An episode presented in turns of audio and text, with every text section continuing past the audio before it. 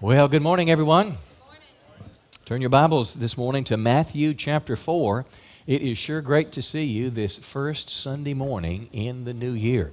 I mean, know it's always good, and I would just say not just good, but it's best to put God first in everything. How many agree with me on that one? Listen, when you get up in the morning and you take some time to pray, when you read your Bible, you're putting God's first.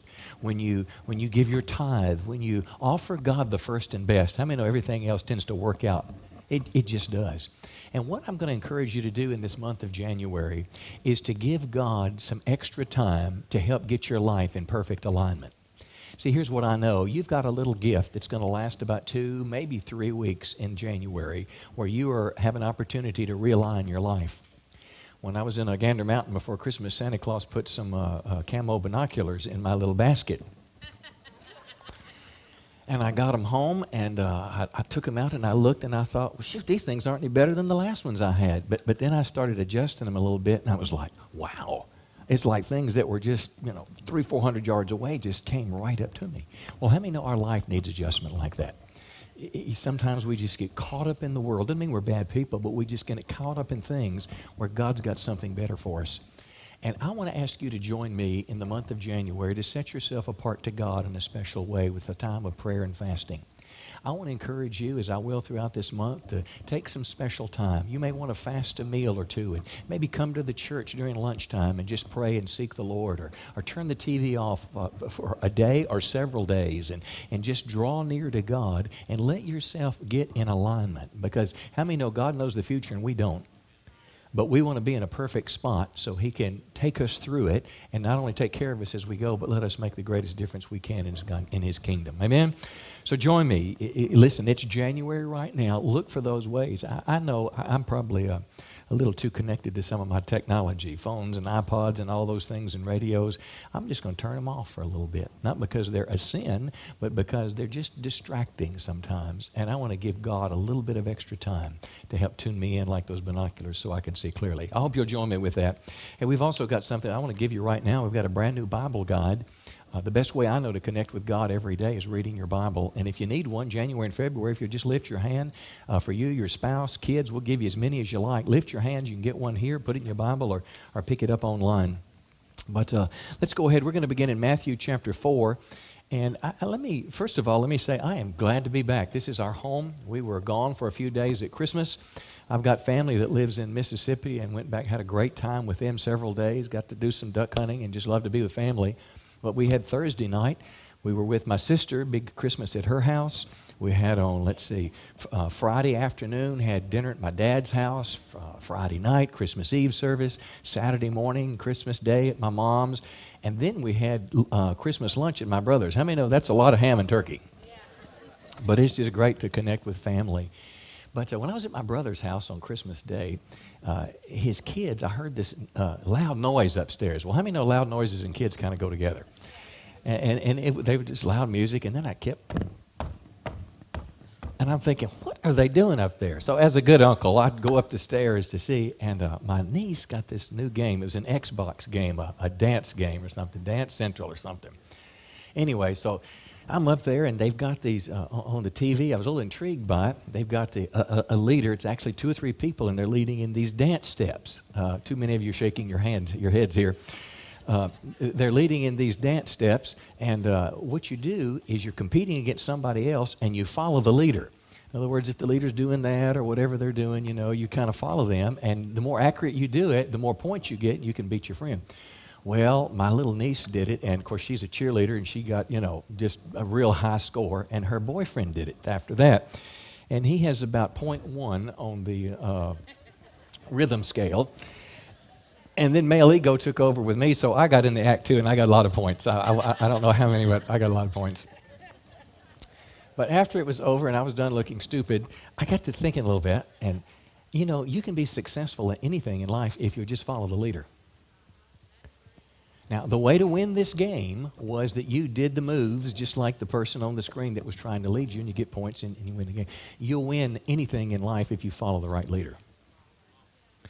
Now, listen, if you want to play golf and you're shanking them or you're hooking the ball, you find a golf pro, somebody knows what they're doing, and they can straighten your swing out. They'll tell you to hold the club differently, they'll tell you to adjust your stance. But if you follow an expert, if you follow their example, uh, you can, I don't care if it's blowing a duck caller, if you don't know how to do it, you find an expert that knows how to do it. He'll tell you what you're doing, how to hold your air, your diaphragm, and the, and the sounds that's going to come forth. And before you know it, you're an expert.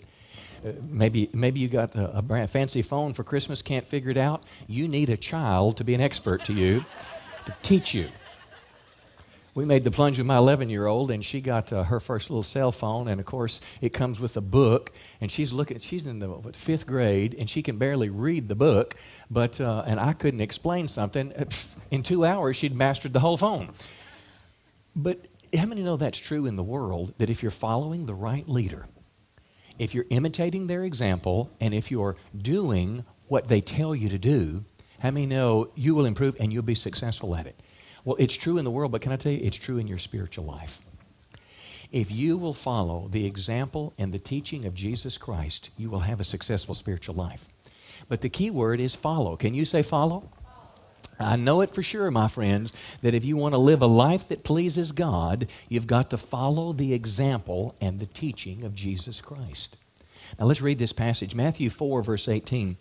While walking by the Sea of Galilee, Jesus saw two brothers Simon and Andrew casting a net into the sea, for they were fishermen. And Jesus said to them, Follow me. Can you say that? Follow yeah. Follow me, and I will make you fishers of men. Immediately, they left their nets and followed him. Now, that's pretty profound. How many know you can't follow until you let go of something?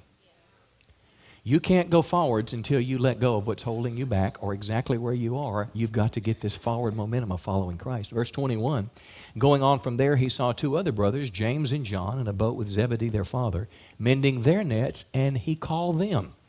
How many know the same God that called them is the same God that's calling you? See, it's the same thing. Immediately, what did they do? They left the boat and their father, and what did they do? Now, it's profound. Jesus didn't just say, believe some information about me. Jesus doesn't want to just fill our mind. Now, He wants to fill our minds with truth, true doctrine, true principles, but Christianity is more than information. Christianity is more than just believing the right thing. Christianity, in its most basic sense, is about following the person of Jesus Christ. And I'm going to try to capture you this morning, if I can, with this. This word follow, by definition, it simply means to imitate someone and do what they tell you to do. If you want a piece of advice to have a successful life, and how many know success in life is not just in things and, and, and the pursuit of power and wealth and accumulation? The, a, a successful life is one that pleases God. If you will commit yourself to following Jesus, to imitating his example, and doing what he tells you to do, See, it'll be way better than, than Dance Central, you know, when you get, you know, 150,000 points by, you know, shaking your leg or whatever. Uh, how many know if you follow Jesus, life, eternal life awaits you? So this word follow is what we're looking at, imitating, doing what they tell you to do. And I can't think of a better time than this time in New Year's is to readjust our lives.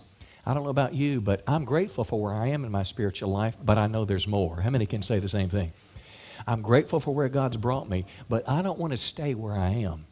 I want to get to the place where God wants me to be, not only in my personal inner world, but what I'm accomplishing, what I'm producing, what my life is meaning while I'm living on this earth. And I can absolutely tell you this, my friend if you will adjust your life for these next few weeks and begin to increase your, your, your commitment to focus on following Jesus I promise you, your future will never be the same. Uh, it's a new series we're starting for the month of January. It's called I Follow. Like the iPhone, it's I Follow, and I'm going to encourage you to get on board with this. We'll do it, uh, we'll do it several weeks in the month of, of, January, and I know it's going to be a blessing. Turn to uh, Matthew chapter 10. As you're making your way there, let me digress just a moment and kind of chase a, a little rabbit for just a second. Uh, and let me say this there's a difference between believing in Jesus and following him. Now, we all know that it's our faith in Christ that saves us. How many know you're saved by? Yeah, saved by grace, Ephesians 2 8 and 9. By grace through your faith in what Christ did on the cross. You can never do enough good works to save you, it's a gift from God. But, but with that gift of, of believing, how many know if you're not following, you may not be genuinely believing? Now, let me, let me kind of go after this rabbit just a second. See, in the Bible, belief was always linked to change in behavior. If you're John the Baptist and you preach the kingdom of God is near, what was the key word that he said? He said, repent. He said, turn around. And then when people began to hear this, a Roman soldier, for example, he said, listen, be content with your wages and don't uh, extort money. Uh, you know, he talked to the person who had, for example, two garments. Well, what do I need to do? And he said, listen, give one of them away. Use one and give one. But if you're going to be a follower, of, a believer in Christ, you've got to be a follower. And believing in the Bible always implies action. Believing is not just a passive accumulation of information. I think many people in the American church are deceived or confused because we have thought that it's enough if I just get Christian information in my head and it, it, that's okay. That I can know Christ as Savior and I can be optional whether I follow Him as Lord. It's like depending on my mood, do I really want to be a follower or am I going to just be content as being a believer? I think we're confused just a little bit in your Bible. Jesus did never divorced belief from behavior.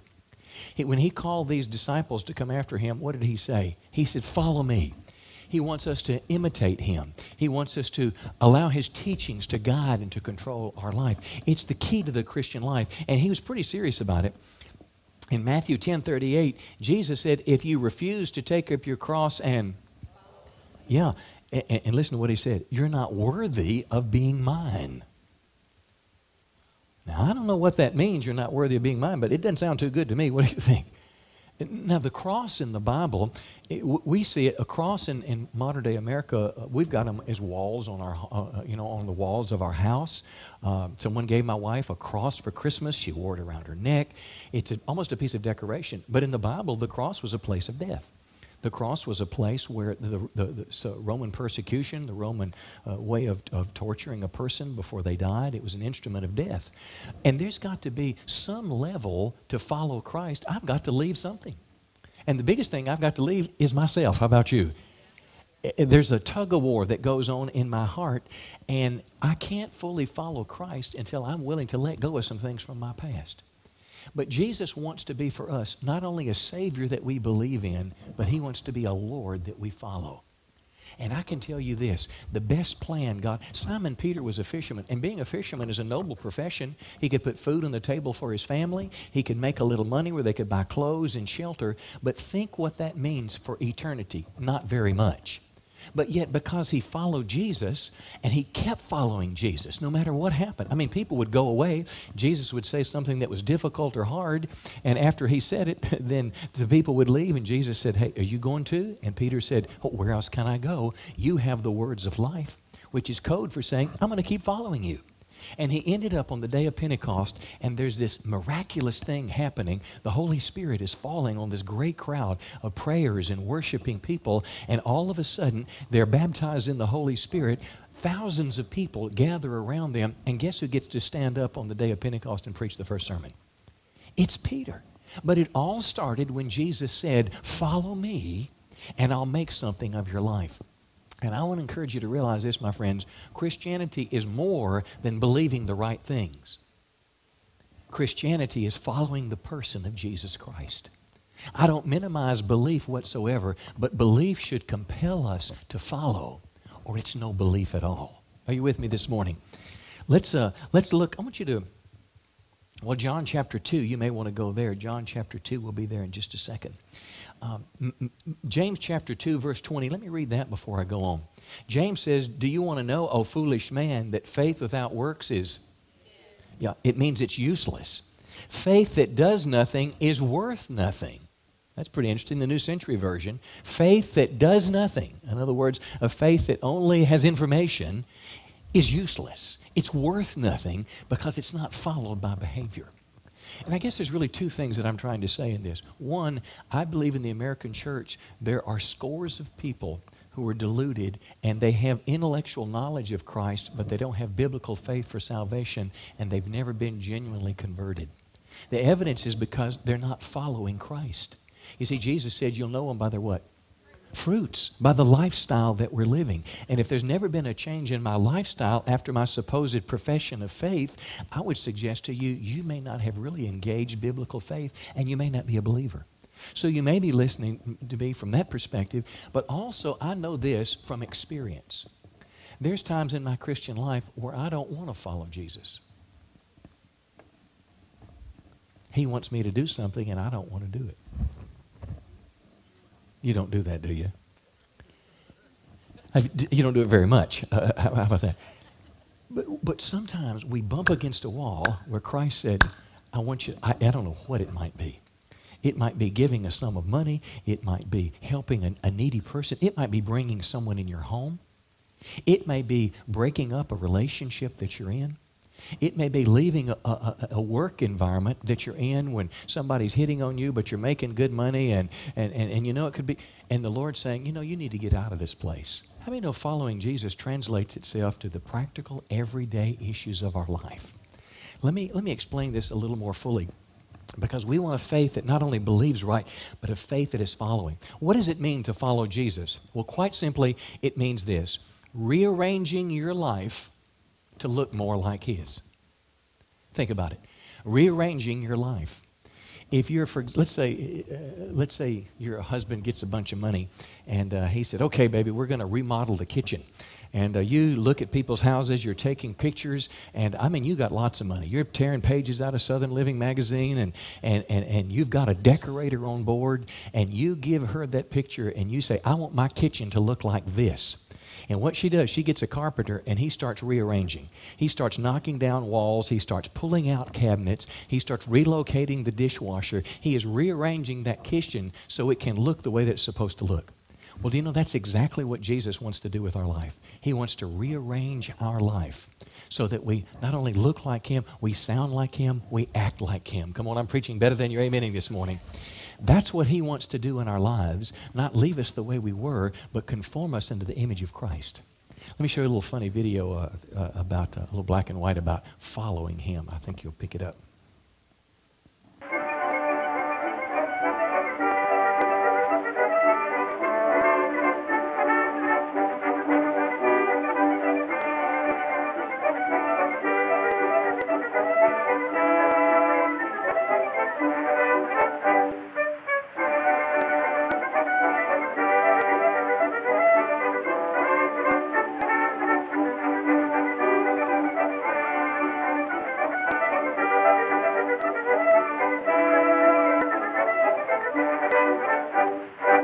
The Christian life, the way it's supposed to be lived? Follow Christ, imitate Him, and do what He says. Now, let me tell you real simply how to do it. This is so simple, your preschooler will be able to pick this up. It's worth writing down. It's three very simple things. If you want to follow Jesus, you need to first find out what He wants you to do, you need to start doing it, and listen, number three, you need to let go of anything holding you back. Let's just say it again. You need to find out what He wants you to do. You say, well, how do I do that? It is so simple. Listen, if you will just pick up your Bible, that's why I want you to have that Bible guide so you can just start reading what he says. Because how many know the Bible is the Word of God? And guess what? As I read this, it impacts my life. I've been reading through the book of Job, and the book of Job can be a kind of a depressing book, but I've been getting something rich out of it. A couple days ago, I read about Job, and I saw one of his secrets because he was a, he was not just a broken man. The brokenness was lasted a couple years. He was one of the wealthiest men of the world before his troubles and after his troubles. But you know what I read about Job? I said I, read about Job that he cared for the poor. He helped the needy. He helped the widow. He helped the fatherless. And then I read where Job said, From my youth, I was a father to the one who had no father. And the Holy Spirit was speaking to me about people in our church and my relationship with many people about what I needed to do. See, God has a way of speaking to you, and, and, and, and one person, please don't try to figure out who this was, but one person that I needed to be a father to was aggravating me about something. And the Holy Spirit, rather than making me walk away, helped me re engage, and the compassion of God replaced my frustration. All because God was speaking to me and showing me what He wanted me to do. And as you read your Bible, and as you, number two, listen to the Holy Spirit, the Holy Spirit will guide you. That's why I'm encouraging you in this month of January to take some time, turn off the phone, turn off the TV, turn off this and turn off that. Get some quiet time with God.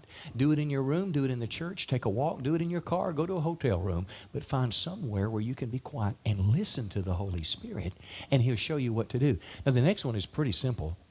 You just start doing it. That's not profound, is it? Tell your neighbor, all you have to do is just start doing it.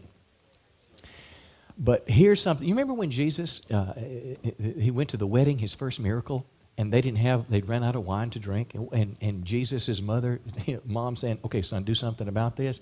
What did she tell the servants? Yeah, do whatever Jesus says. And if there's a piece of advice I'd give you on this first Sunday of the New Year's, it's simply that: just do whatever Jesus says. And, and let me say this to you: if you're here, this is not a church where we want to play church.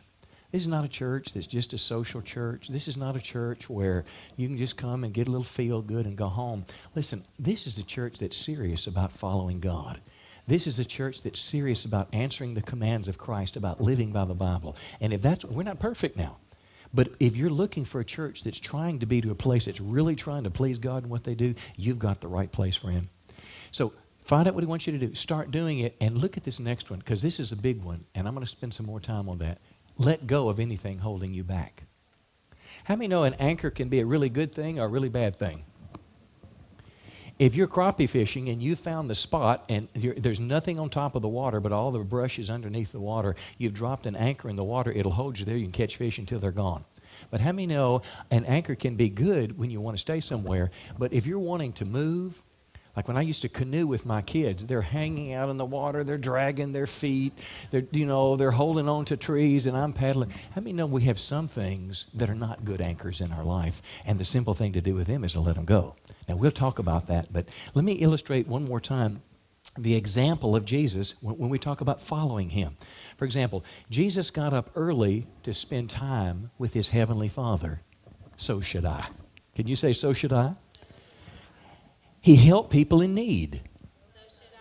yeah. He reached out to people who are living in sin. and they're all around us every day. He loved people others over who were overlooked by others. He put God's will first in his life. Yeah, he forgave people who did terrible things to him. He served other people. Yeah, he lived a holy life. See, the Christian life is just that simple. I mean, it's a little easier than that game where you're trying to, you know, and it's certainly worth more points. Because when you're imitating Jesus, it has eternal consequences for you. See, here's something I know every one of us are following somebody. You may not even be aware who you're following. You know, the little girl, when, when your girls were little, Rebecca would do this. You know what her favorite game was? Dress up. What she wanted to do is go in mommy's closet and put on mommy's clothes, and her feet are about that long, and she's got mommy's shoes on there a little longer, and she's just, but she's not done just with the clothes. What else has she got to get? Make, yeah, see, you know the game too. She's got to make up because she wants to be like mommy. Well, isn't that the same thing that Christ has for us? And the tragedy is many of us have been raised in a religious environment that compartmentalized God. And God had an hour on Sunday, and then we lived our life. That's not the way the Christian life is lived. And, and it's not a laborious thing. You know, the, I've lived for, for Christ 34 years. And the longer I follow him, the more I want to follow him. I have never given up anything that Christ didn't in some way give me back more. And I don't just mean money out, money in. I mean more peace, more joy, more fulfillment. Come on, more contentment in life. His way has been the best way that I've ever had. But you're going to follow somebody. Do you know your children are going to follow their friends to the beer store or the Bible study. You did. Maybe you are. But you're going to follow somebody to the beer store or the Bible study. Here's something I know. Most of us in here, many of us in here, dress the way we do because we're following somebody else. Now, you may be following a fashion designer in Hollywood.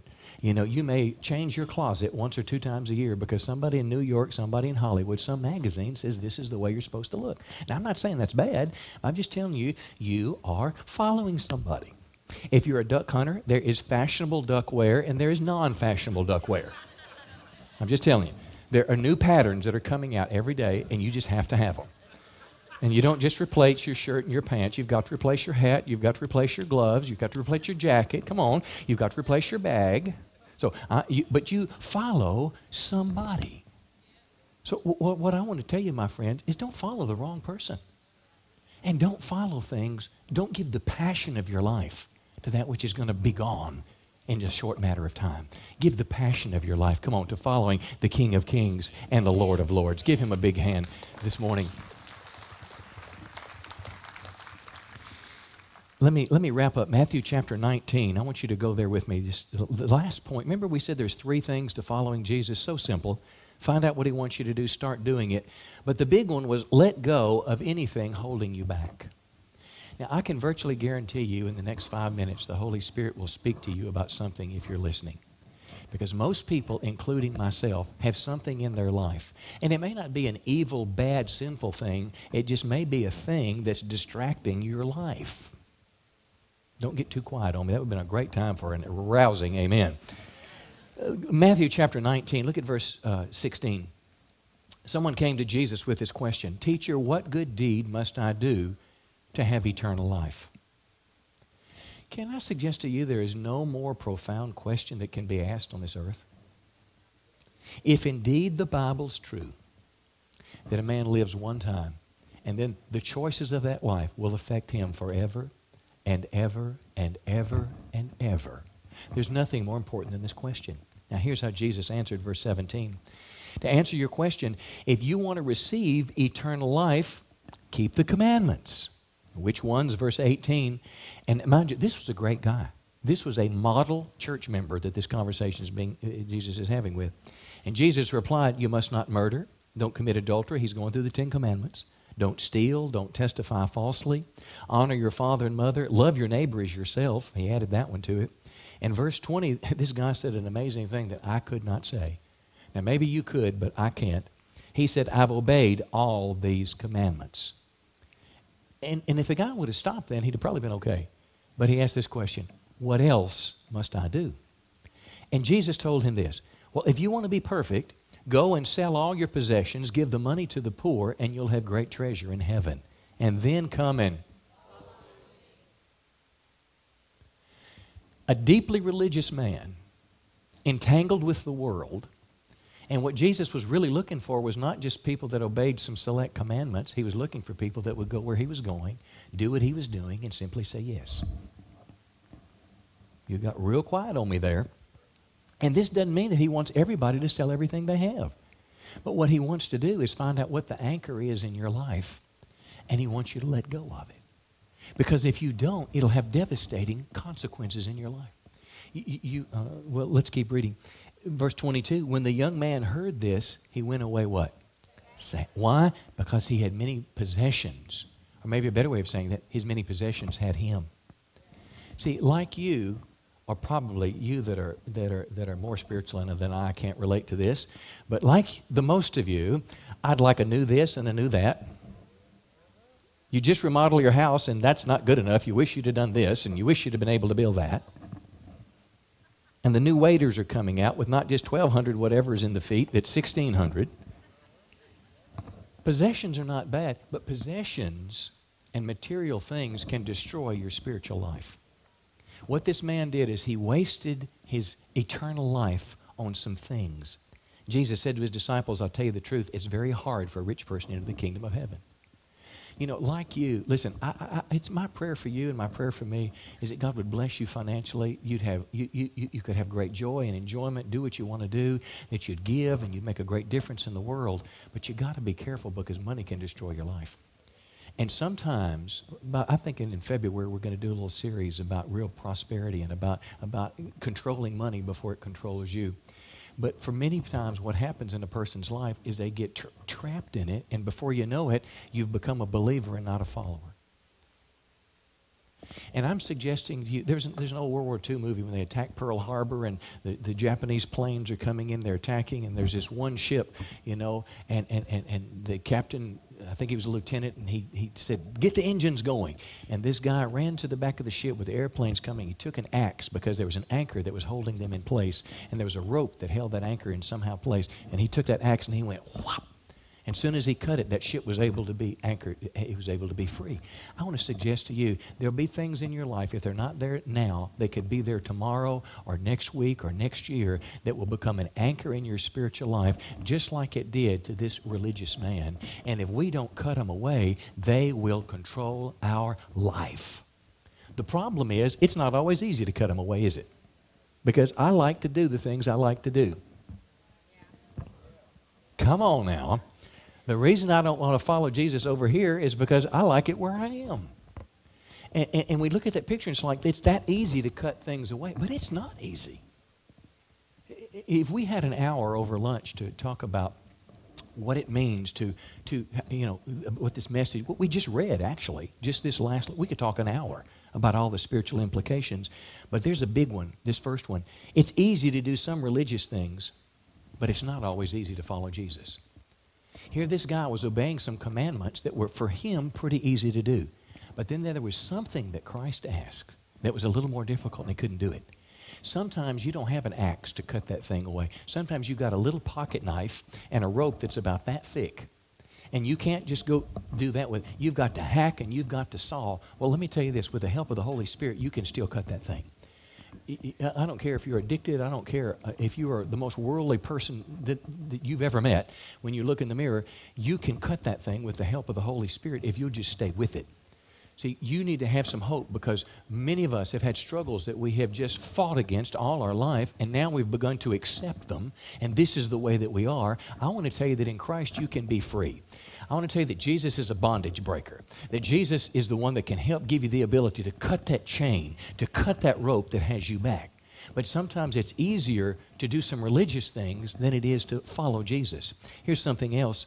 Uh, you can do these religious things, but you can love the world more than you love Jesus. You can love the things of this world, and that's what that young man was doing. Here's another one. This is a big one. I can't pick and choose what I want in the Christian life. A real Christian picks what Jesus chooses.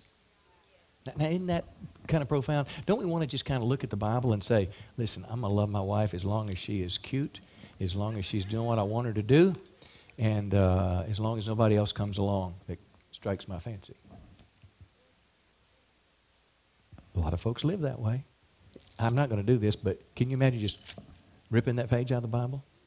How about if your parents are not behaving the way you think they should behave, young person? It would be much easier to just take Genesis or Ephesians 6 1 and just tear it out of the Bible. Children, do what? Obey. Every parent in the room knew this. Children, obey your parents and honor them, and the promise is so you may live long on the earth. But when I read through, see, this is what it means to follow Jesus. Follow Jesus is not just forgive me for my sins. Following Jesus as you walk through the journey of life.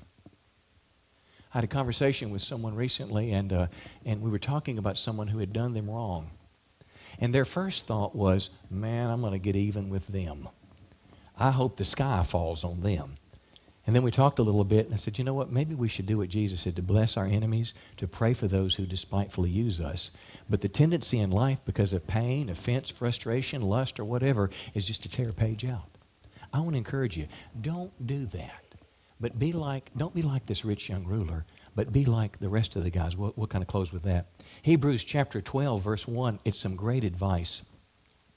We should remove from our lives anything that would get in the way and the sin that so easily holds us back. And that's a profound scripture. That's the second thing. If you hadn't written a thing down, I'd write that down. We should remove from our lives anything that would get in the way and the sin that so easily holds us back. Well, that's what I want to tell you this morning. It's this series called iFollow. And Lord willing, we're going to continue this for several weeks. I want you to bring a friend. But let me kind of wind it home, wind it up this morning, and, and we're going to have a time of prayer at the end. Hopefully, if you're new in the church, I'd love to at least shake your hand and spend five minutes with you. It'll be that connect room just right after service. But we're going to pray in just a second. And I want to encourage you don't leave if there's some unfinished business between you and God. God wants to finish some things. Let me, let me remind you this morning we talked about how to follow Jesus. It was very simple. We find out what He wants us to do, we start doing it, and we let go of anything that holds us back. Now, Mark chapter 10, verse 28 Remember the story that we read with a rich young man? And this rich ruler basically said this to Jesus I'll obey the commandments, but there's some things that I don't want to do.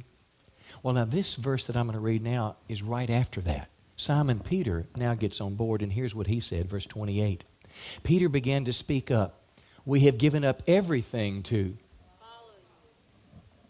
We've given up everything to follow you. And Jesus said, Yeah, I assure you, or I make a promise that everyone who's given up houses, brothers, sisters, mothers, fathers, children, property, if you've given this up for my sake and the good news, look what Jesus said in verse 30. You're going to receive now a hundred times as many houses and brothers, sisters, mothers, children, property. It's as if Jesus was saying, Listen, you make a sacrifice for me, I'm going to make it worth your while. You follow me, and it may have some persecution that goes along with it but I'm going to make it worth your while. He said, In the world to come, you're going to have what? Eternal life. Now, how many can say eternal life is sure worth it? Several months ago, I went back to see my brother, and he still farms with my dad. Stay with me now, we're just about done. He farms with my dad, and I still like to farm. I like to drive the tractor. I like to kind of hang out and get dirty and play in the dirt. And uh, my brother said, You still like this, don't you? And I said, I do. And he said, Well, won't you come back and farm with me? And the essence of our conversation was this Jesus called me to go to Texarkana, and I'm following him. And until he tells me to go do something different, that's what I'm going to do. See, in life, there's got to be something that you let go of in the Christian life. I've read this passage a lot of times, but I don't know that I've ever really pondered this next verse. Look at verse 31. There are many who are the greatest now will be the least important then. And those who seem least important now will be the greatest then. Let me suggest here's what it means. There's many people that believe but don't follow. And they're living the Christian life, they're enjoying the blessing of God. Things are going well for them. They seem to prosper. They've got a new car every time you look around.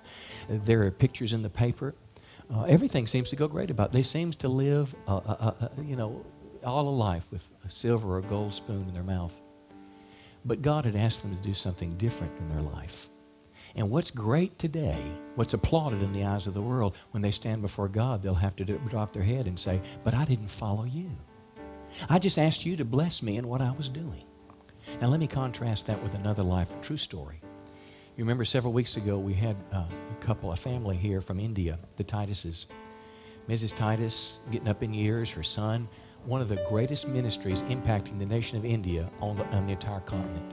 Well, it all started when her husband, or Jameson's dad, Dr. Titus, he was uh, he lived in Dallas. He had earned a PhD in education. He was a superintendent, I believe, in a large school district, making 100, 150,000 30 years ago. I mean, that was a lot of money back then.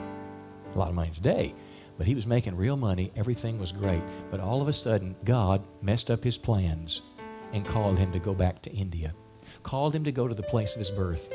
So he gave up the new car. He gave up the, you know, the fancy suits. He gave up all of his world and all the prestige and all the honor and everything that went with it. And he went back to an impoverished place in India. And he began to build a work. His wife began to take children off the street. Today they're feeding and educating 800 kids a day. I mean, there are thousands that have gone through their legitimate seminary, churches all over India. What he did is he left what the world would call great, and he became least. And then one day God's going to look at him and said, That least, in my eyes, is really great. There's honor that's coming to you. And I want to tell you, it's the same thing for you and I today. I want to be like Peter, not like the rich ruler. How about you? If Jesus says me, uh, calls me to do something, I want to say, Yes, Lord. I don't want anything of this world to hold me back. Come on, give the Lord a good hand this morning.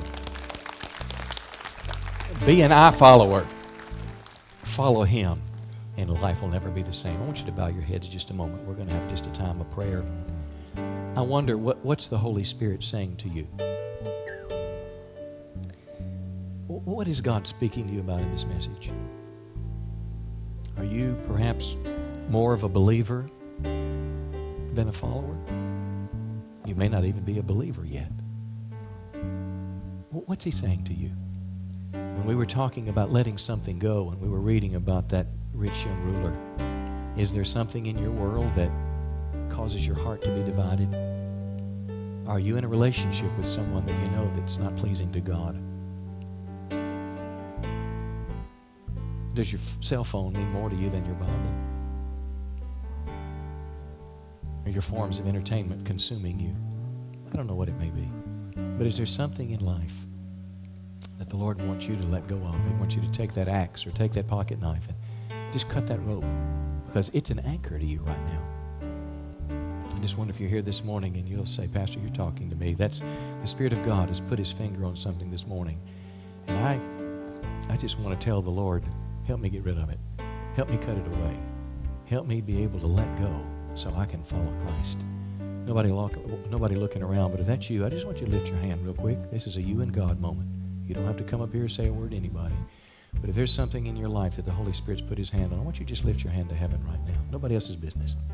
It's you and God.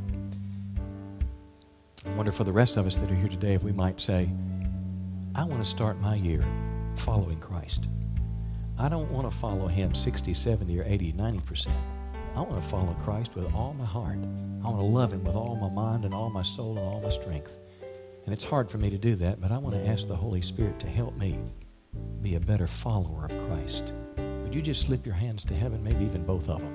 And let's just pray and just ask God right now that God would just baptize us afresh with His Holy Spirit, that God would let us do what we're unable to do on our own that God would just fill us with His presence, that God would allow the Holy Spirit's fruit to be produced in our life and give us self control, give us long suffering, give us those character attributes that will help us become the person He wants us to be. Lord, we do ask you today to fill us afresh with your Spirit. Like a car when the tank could be three quarters, half full, half empty, could be almost empty. We just pray that you would just fill us afresh. And God, that you would see this desire among these people that are here today to be followers of Christ. And this is our prayer in Jesus' name. Everybody say it? I want to have one more prayer. Here's how we close our services. I don't believe you should ever walk away from church having left something undone. And many times people are right on the edge of a breakthrough. They're right on the edge of humbling themselves. They're right on the edge of making a, a connection with God, but they just kind of slip out and go around the mountain again. Maybe God is not through with you. Eh, you need prayer this morning. In just a minute, we're going to have the congregation is going to stand. We're going to sing a song and just a couple choruses. And after it's over, you'll be free to go. New people come join me and that right, right across the hall. But if you need prayer, when we stand, our prayer team is going to come up here. I want you to just come. It could be something in our message that, uh, that God spoke to you about, but it may be any personal needs you have. Because here's something I know I know for a fact everybody needs prayer. I need prayer. You need prayer. Everybody needs prayer. You don't have to be a member of our church to come for prayer. Prayer doesn't mean that you're, you know, a terrible person. Prayer simply means you recognize that you can't make it without God. You may know there's some big financial things that await you, and you just may want somebody just to pray for you. You may be sick in your body, and you may want someone to believe in faith that you'd be healed. We believe that in this church, that God can do a miracle in your life. So, whatever it may be, we'll pray for you. But before we have people come for just a general prayer, I want to ask you this question about your soul. And I ask you a very serious question. It'll take me a minute to do it. But are you 100% sure that if you died today, you'd go to heaven? Now, there's nothing more important than eternal life. It's nothing worth playing with. A 25 year old this week drowned on Wright Patman, just out bass fishing and probably hit a stump or something, fell in that frigid water and drowned. You just never know. And I wonder, where are you spiritually?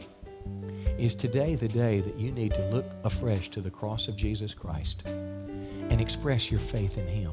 Reach out to Him to forgive your sins and give Him your life and in turn, He give you eternal life.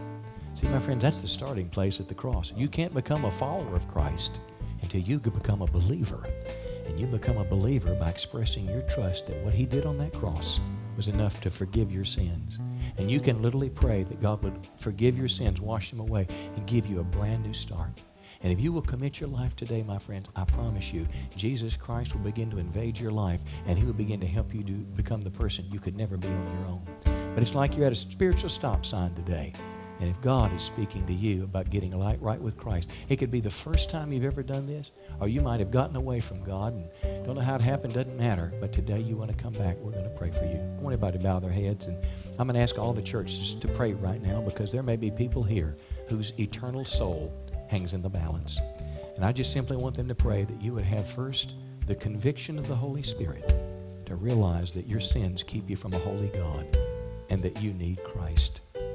And secondly, I'm going to ask them to pray that you have the courage to make a step to Christ and become his follower today. So if you're here this morning and I'm speaking to you right now about your soul, you want to get right with God, you want to pray and commit your life to Christ today, would you just lift your hand? Let me know if you're here this morning.